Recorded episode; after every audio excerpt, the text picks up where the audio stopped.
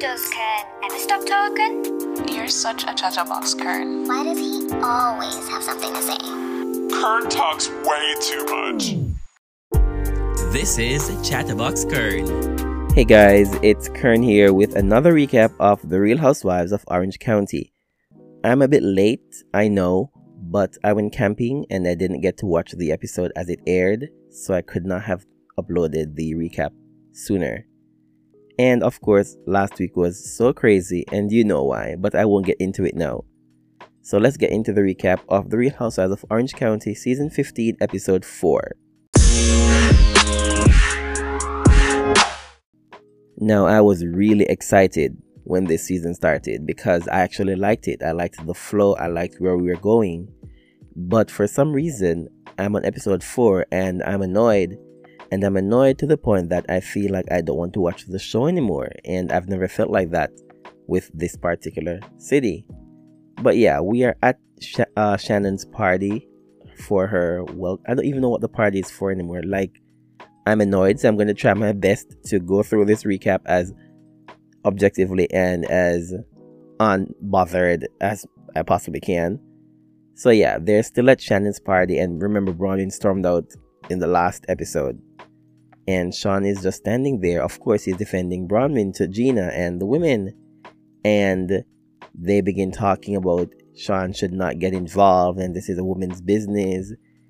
And I'm like, but Gina, your issue that you have is not only with Bronwyn. You have been telling people that Sean texted you and you felt creeped out by it. But it's like you want to talk about someone's husband saying he was basically creeping on you and he should not be able to defend himself? That makes no sense to me. So yeah, they fake support Bronwyn, and like I literally wrote this down, like I'm disgusted because seeing how they were responding and behaving at the party, I'm like, is this how they show support? It was beyond gross to me. I didn't like it at all. And Gina goes on to say Sean should stop screaming in her face, and I'm literally looking at the screen wondering what is Gina on? Like, Sean was speaking, yes, but I did not see him scream in her face. I don't get it. And then she starts talking about it's a trigger for her and all of that stuff because of the domestic abuse that she had with her husband, her ex-husband. And whilst I get it, I'm not downing her feeling triggered. I, I personally did not see him shout in her face. Maybe his voice was elevated and she felt like he was screaming. I don't know, but it just seemed wrong. Like anything that Bronwyn and Sean would have done or did at the party was going to be taken out of context or was just going to be seen as completely wrong because they were going to be painted as the villain. They were. Gina was out, definitely out to set Bronwyn as the villain, and Shannon was not going to ever admit to saying she thought Bron uh, Gina's house was sad. And Shannon did say, that is something that Shannon would say, so I don't even know why we're even going back and forth about this ridiculous argument. So, um, I, I suppose Bronwyn, when she stormed out, she saw, she saw one of the kids delivering lemonade, and they had a lemonade on their shirt, written, written on their shirt, so she yelled out that the, that the lemonade boy should call her husband for her. And I, I suppose the kid didn't really like it, so he goes on to tell Shannon and everyone else, and Shannon is now using this as another reason for her to not like Bronwyn. And I'm like, who the F cares? Who cares if she called the kid a lemonade boy? It wasn't to degrade him. Yes, it may have been rude or the kid may have felt offended or whatever the case may be, but she didn't know the kid's name. She was in a panic state at that point. Bronwyn was upset. She was upset about the whole situation. It's not excusable, but it's not like she did it maliciously or, or intentionally wanted to insult the little kid. It's just like, come on, Shannon, this is not something that you need to harp on. After Bronwyn cooled down, I'm guessing by the urging of the producers, she returned to the party and asked Gina if she wanted or if she could step outside so they could talk. They did that, and then Bronwyn was explaining to Gina why she did what she did and about her alcoholism. And Gina just was not even trying to hear what she said. She claimed she was listening or she heard Bronwyn, but she just did she just wanted to get her point across only. And I'm on Bronwyn's side here. I don't want to see what is going on. I hate it. I don't like what's being shown, and this is why I'm upset with the, where the season is going, because it seems dark. And it's not like this is literally because of Bronwyn's alcoholism or it her sober sobriety, but it's also because of how the women are behaving. And it's almost like they needed to amp up the drama, or they needed to make something out of nothing because they didn't have this, the resident pot stirrer Tamra on this season. So it just felt like it was being forced. But what didn't seem forced was how disgusted they were or seemed with Bronwyn. And I'm like, why are they behaving like this? Something just did not seem right. So I'm like, F everybody. Literally, F them all except Bronwyn at this point. That's just how I felt watching this episode. It, I didn't even want to continue watching it. Even the even my recap is a bit short for this because I was just annoyed by the whole ordeal. Anyways, Shannon and Emily decide to make up and move on. And it's like, wow, all it took was for you guys to both dislike Bronwyn. And Emily is stirring the pot this season. Emily is stirring the pot. She's bringing information to everyone, and they don't even realize it. Like, Emily is literally the cause of a lot of these arguments so far. She is. And she's just doing it so, like, yeah, she's just doing it under the radar. And I'm watching you, Emily. I am watching you. Because, yeah, you'll see why. You'll see why. Or you'll hear why, actually. So Bronwyn ends up leaving and going home with her husband, and it was just so funny seeing her literally walk across the street to her home. That is how close she lives to Shannon. So she begins talking to her daughter about what happened at the party, and I'm not even sure this is a good idea. I understand her daughter is old enough, like an older teenager, but I would not tell her about what's going on with my friends. Yeah. And I just can't believe we're literally still within the framework of the party. And it's almost half the entire episode. Like, what?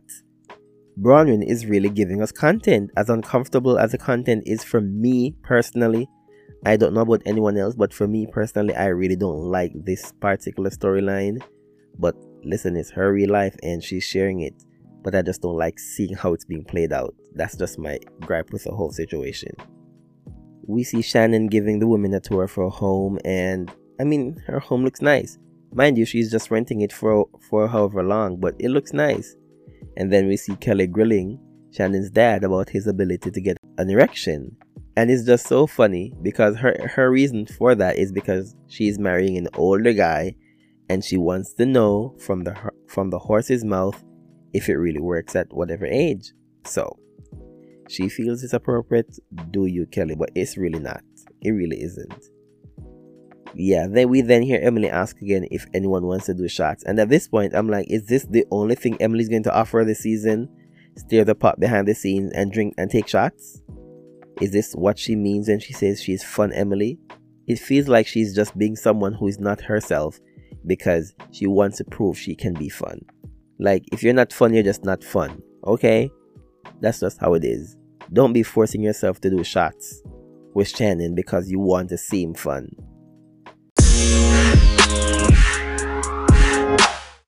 Like, this episode was just annoying. The whole thing. I, I did not really enjoy it. This is literally the first... I keep saying literally a lot, but this is probably the first episode that I've watched of The Real Housewives of Orange County that I did not really like. And I can't believe I'm saying this. This is the first episode I've watched that I did not really like. Because it just felt so disjointed. The reactions were so disproportionate. And Bronwyn was just freaking out the whole episode. And it was just not fun for me to watch at all. At all. Yeah, so I'm not even going in the right order. That's just how... Oh, how much I did not like the episode, and even my notes are just all over the place. I could not have a coherent thought or have my thoughts organized while watching this because I just could not believe what I was watching. Maybe I'm overreacting, but that's just how I felt watching the whole thing. So yeah, we hear Kelly talking about her fiance, and he does seem like a nice guy. He does. But I mean, everyone always seems nice until they don't anymore, right? But he does seem nice. He helps her out. She says that we see that on, on camera. But um, we, you never know. I hope they last. They're not married in real life, so good luck to them. I mean, even on my notes, I wrote, I really checked out of this episode. I did. I checked out because I didn't enjoy it. I don't care about what Gina has going on. I really don't care about Emily, what Emily has going on as a cast member. They seem like nice women, but as cast members of this show, they aren't bringing what I want them to bring.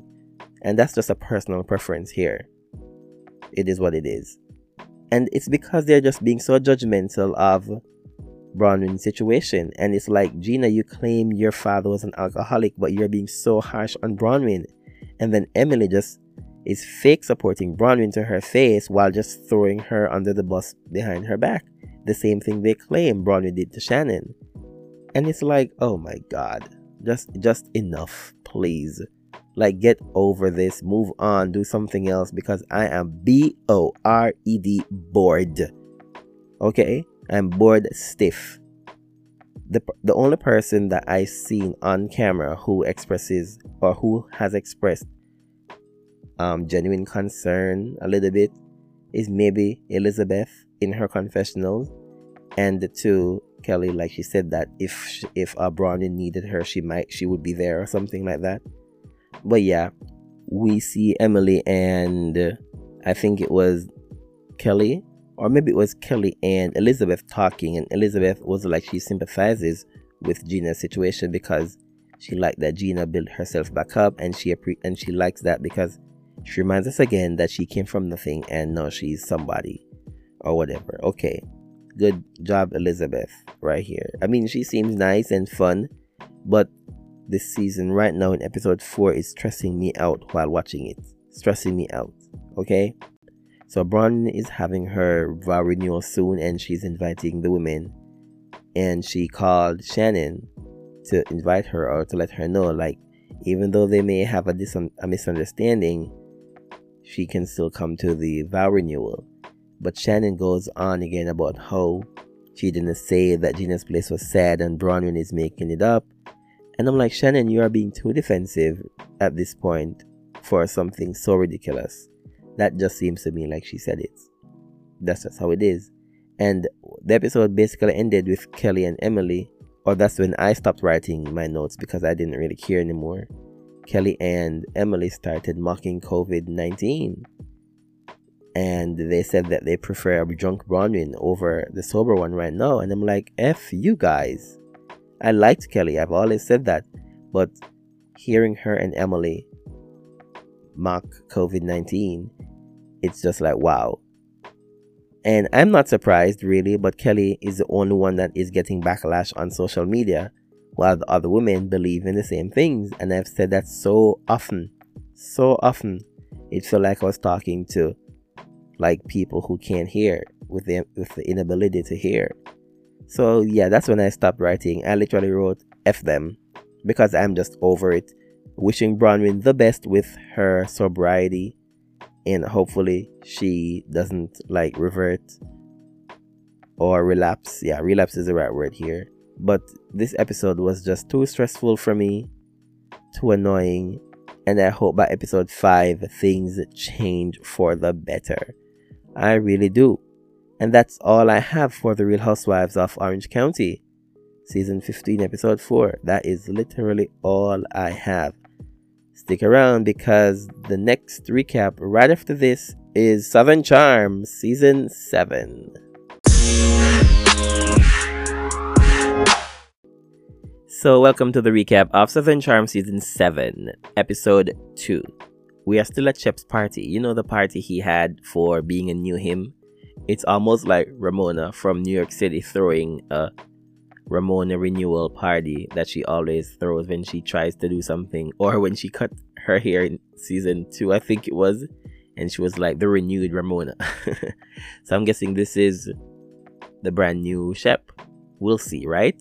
So If you remember last episode, John Pringle and Leva were introduced to us. So this episode, we got to know them a little bit more. Um, Catherine is crushing on John Pringle. Like, she's crushing on him hard. But we know that will change because of occurrences in the media that we have seen. Leva shows up with her husband, Lamar, I think his name is. And her husband is black.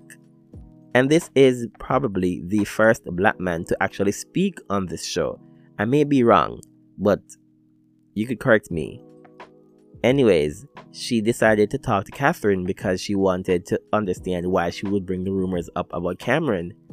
And I'm like, Leva, I already kind of liked you, but this is not your battle to fight. She tells Catherine that she came to eviscerate her, but she's going to give her a chance because she doesn't want to use what she's going through with Cameron or why she brought up Cameron's issue to affect their friendship. So she should just not talk about it anymore. And at this point, I'm like, Leva, no. You don't just get to barge in and start demanding anything of Catherine or anyone really. I don't really care if you're best friends with Cameron. The fact is, if this was an issue, if this was something about Ca- Catherine, Cameron would have totally started talking about it, as we've seen in the multiple flashbacks of her being completely mean to Catherine, who is basically ten years younger than her. So it's like, Leva, come on. I know Cameron is your girl, but she is not above being gossiped about. Her stuff needs to be talked about just like everyone else's. And I'm on Catherine's side here, because it's not like she was making anything up, and they tried to make it seem like she was. I mean, when, when Catherine brought up the rumor on camera, Craig literally said, if it's about Madison or if it's Madison, then it's not true. It sounds to me like the rumor was already out there and people already know about it. So why is it that they're trying to put this all on Catherine? It doesn't make sense. I mean, of course, some people might not agree with me because they say Catherine is racist or whatever it is. But at this point, I'm talking about this show as it is going on. When we get to the whole emoji bit, we'll get there. For, for right now, they all knew about the rumor. They were just upset as Cameron texted Catherine, why did she bring it up on camera? That was the issue. They did not want that to be on camera. They wanted to protect Cameron. And I'm like, she is not just this little saint, because we've all watched this, this show for like six seasons now. So we know what she's capable of. So sorry, Cameron. I'm on Catherine's side here. And Leva, back off. We then switch to Shep walking around the party talking about Peter and Madison. As you may recall, Madison slept with this guy Peter, who is Shep's friend, and she, uh, Peter's at the party with his new date or girlfriend, whose name is Liz. And I suppose Madison did not tell Austin, so everyone basically started hearing about the rumor at the party. And it's like, Shep, you say you did not set this up to embarrass Madison or Austin, but it feels like you sort of did. Mind you, you may be telling the truth here, but the fact that you kept walking around the party telling everyone about the rumor, it's like the old Shep is back. Like, he went nowhere. Because it's like, come on.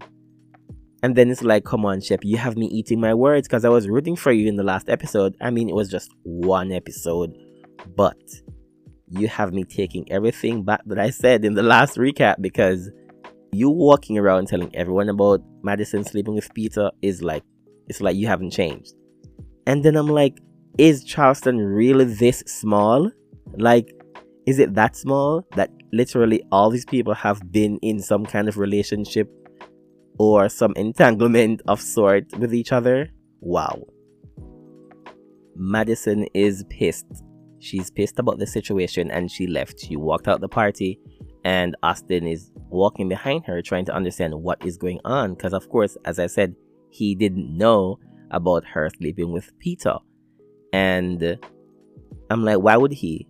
Madison and he were broken up. So why would he have known? And it's not his business what Madison did on her own time when they're when they weren't together or when they aren't together. So I'm I'm trying to understand why she needs to explain anything to Austin. And I mean, a lot of people don't like Madison, but I'm liking her. I'm, ba- I'm basically being forced to like her because of how everyone else is treating the situation with her. basically rooting for the underdog or the person who is being attacked in the moment, and that is Madison, because she hasn't done anything wrong in my eyes, except when she spoke about, you know, the, the Danny having chlamydia from Shep, which seemed like a complete shocker to everyone. Maybe it was true, I don't know. Allegedly, whatever it is, it that was the only thing that I thought Madison did wrong, really. But yeah, Austin seemed upset about the situation. He seemed upset that Madison slept with Peter, and he was shocked.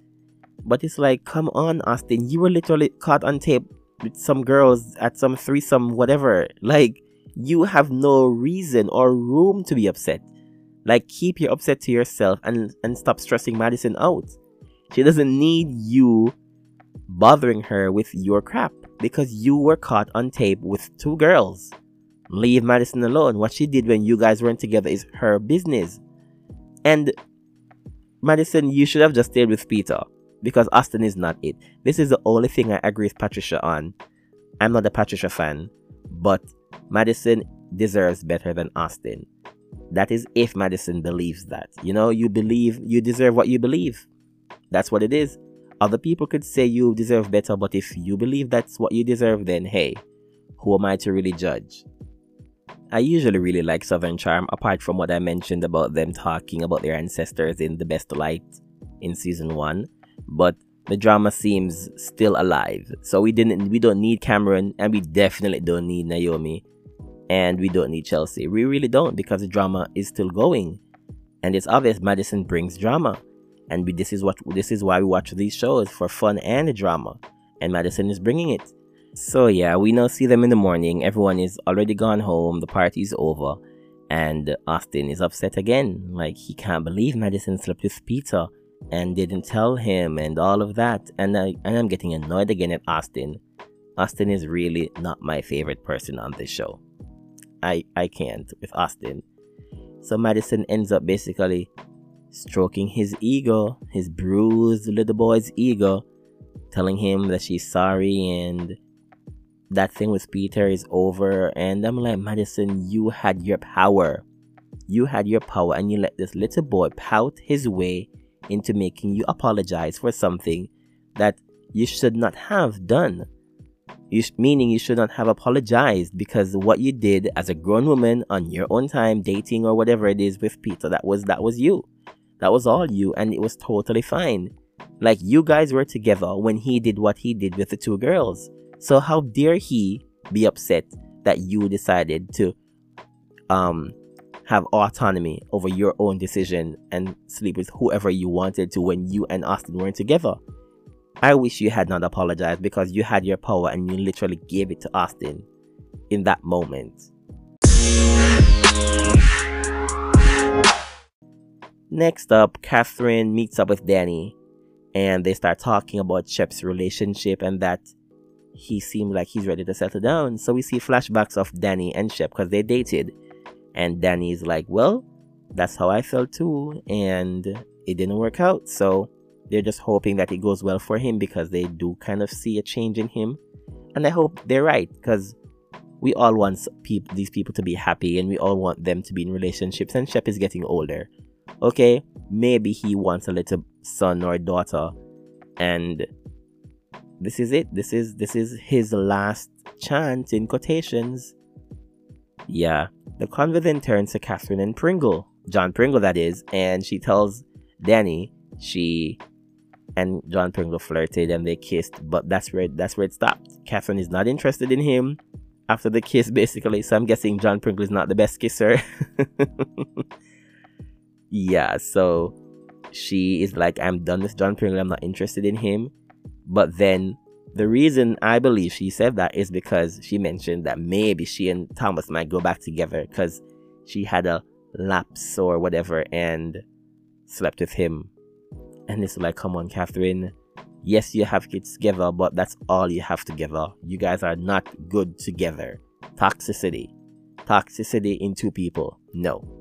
Run for the hills from that one, Catherine. The episode just kept flowing, flowing smoothly. Like, as I said, the drama is still there. They have scenes, they have moments, and all this was right before COVID, I think it is. And I really do think Cameron was going to film until this rumor was brought up, because BravoCon was last, like November, October, I think it was.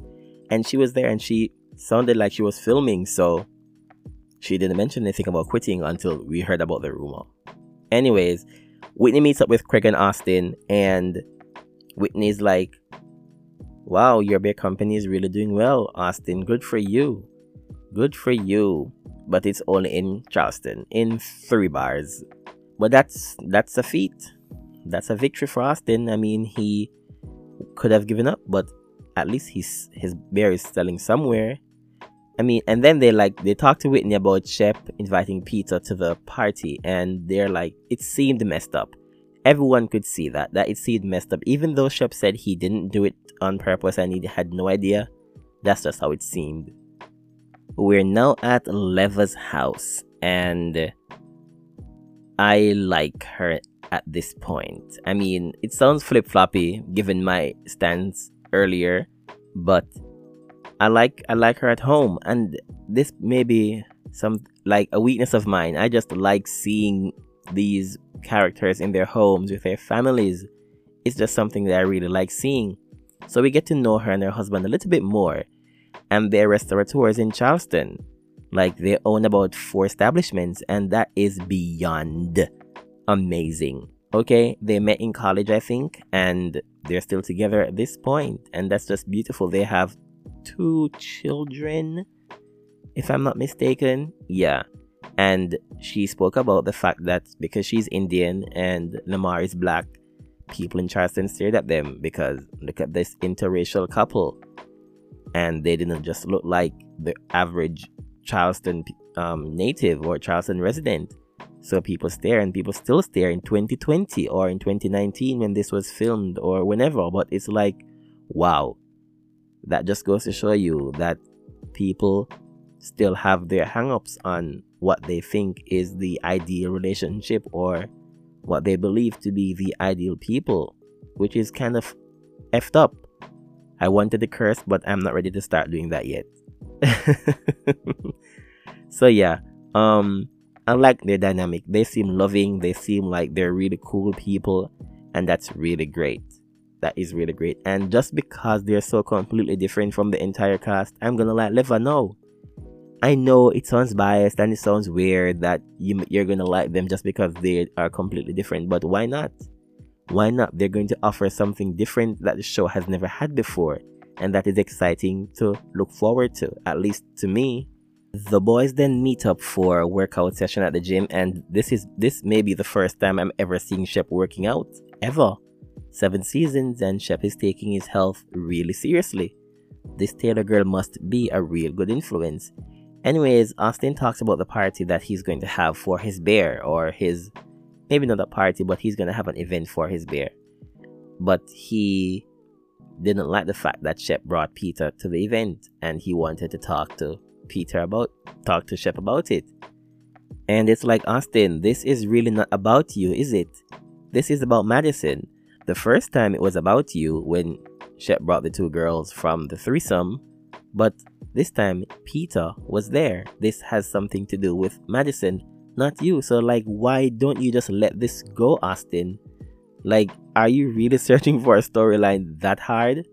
Like, come on, give it up. Then we see Whitney with her mom, and she invites Pringle to her home. And I feel like Patricia is in love with Pringle, meaning she loves him already and maybe secretly wishes Pringle was a son that she had and not Whitney. Sorry, that may sound so horrible, but that's just how it is. Like, she's enamored by Pringle so far. And um, like, looking at Pringle, it's like Pringle and Shep went to college together, but Pringle looks much older. Not a dig at not a dig at his age or to say that he looks bad, but it's like the fact that he looks mature. That's it. He looks mature and he looks his age, which is like, wow, Shep really is an older guy. He's not like thirty-five or thirty. I think Shep is is in his forties. So that's that's kind of um, fascinating. Anyways, we all know, as I said, that Pringle was invited to Patricia's because of who his family is and his family name. And I'm just rolling my eyes all the way back here, because it's like, okay, Patricia, we get it. You are enamored. You love money. That's what it is. Okay. You like people who have connections or people with a name. Okay. And I was about to say next and skip the scene and just turn it off. But then, but then, Pringle decided to give us a rundown of his family history, being in Charleston for eight generations, and my ears immediately perked up as he said that. My ears perked up because this was always my problem with Southern Charm. As I said in other episodes and even on my blogs, um, Southern Charm started off with the, the cast talking about how connected they are in Charleston and their families have been in Charleston for generations. And being a majority white cast, and for them to say their family was in Charleston for generations and they have all this wealth now and property, we know what that meant. And it just doesn't sit right with me, and it didn't sit right with me then watching it, because I'm like, why am I watching this show with people talking about their ancestors in such positive light? And this is this is why, again, I'm like, I, I, I felt like I was going to check out of this season, because here John Pringle goes talking about his ancestors. And mind you, I get that a lot of white Southerners and white people in general aren't directly descendants of slave owners. That is understandable. But when you have people like John Pringle talking about the fact that their great great great great great great grandfather was in Charleston since seventeen twenty-five, and a quick Google search will tell you who his great grandfather was. John Pringle, I think his grandfather was, or yeah, Robert Pringle, or something to, to that effect. He was a judge too, and he was a judge without qualifications. Like, he was given that title without any actual qualifications. I read about it. Yeah. So it's like, I know they can't help who their ancestors are. Th- that can't be helped. Just like I, I can't help who my ancestors are if I could actually trace them and know who they actually are. But y- yes, you can't help it. But I believe what you can help to do is, when you're talking about the family or you're running down the history, you know, as anyone would, would do, you don't treat it like it's a good thing because of where the ties laid or where the ties come from. Like, if you can trace your family history to as far back as the period of enslavement, then denounce it.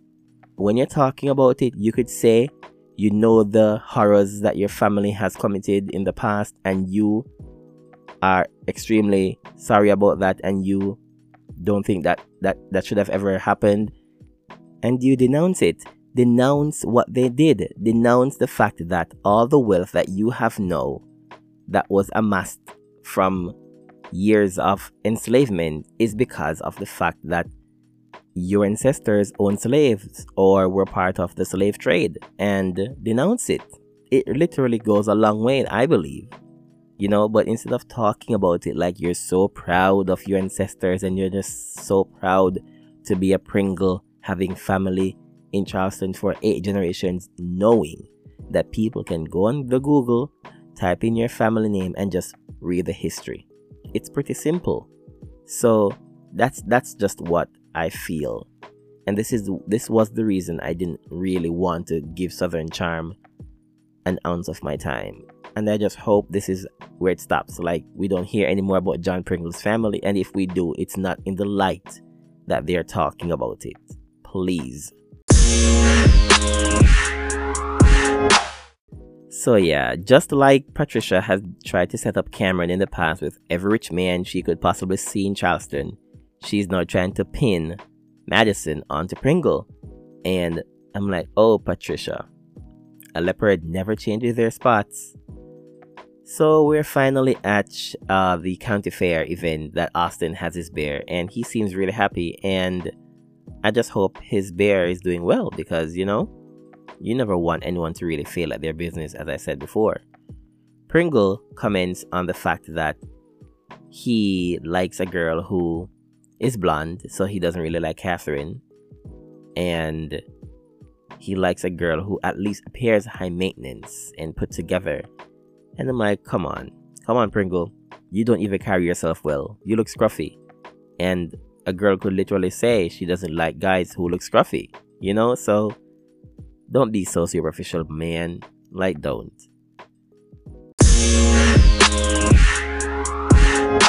Madison sees Shep and she decides to express her feelings. She's like, Shep, what you did was not cool. And Shep is like, I didn't mean to do it. It's not on purpose and I'm sorry. And we should just try to move forward. And Austin is literally trying to make this into something bigger. Like, Shep and, Shep and Madison are having a conversation and he just tries to butt in. And I'm like, Austin, just shut up and let the two talk about it. Let them talk about the issue. It's not about you. Your issue has been done with. Like, move away and sell your bear. So they talk about it and Shep tells her, like, listen, I didn't mean to do that. I'm sorry. It was not intentional and let's just move on. But here we go again. I just feel like it's messed up that Shep tried to explain why he feels protective of Austin, because he's like, I just don't want you to hurt him. But it's like, are, are they serious? Austin cheated on her with two girls. So I'm like, okay, I'm definitely Team Madison here, because they're trying to paint her as the bad person in the relationship when she has done nothing to Austin. So yeah, F Austin's feelings, because honestly, it's not about him. It is about Madison, and it should only be about Madison.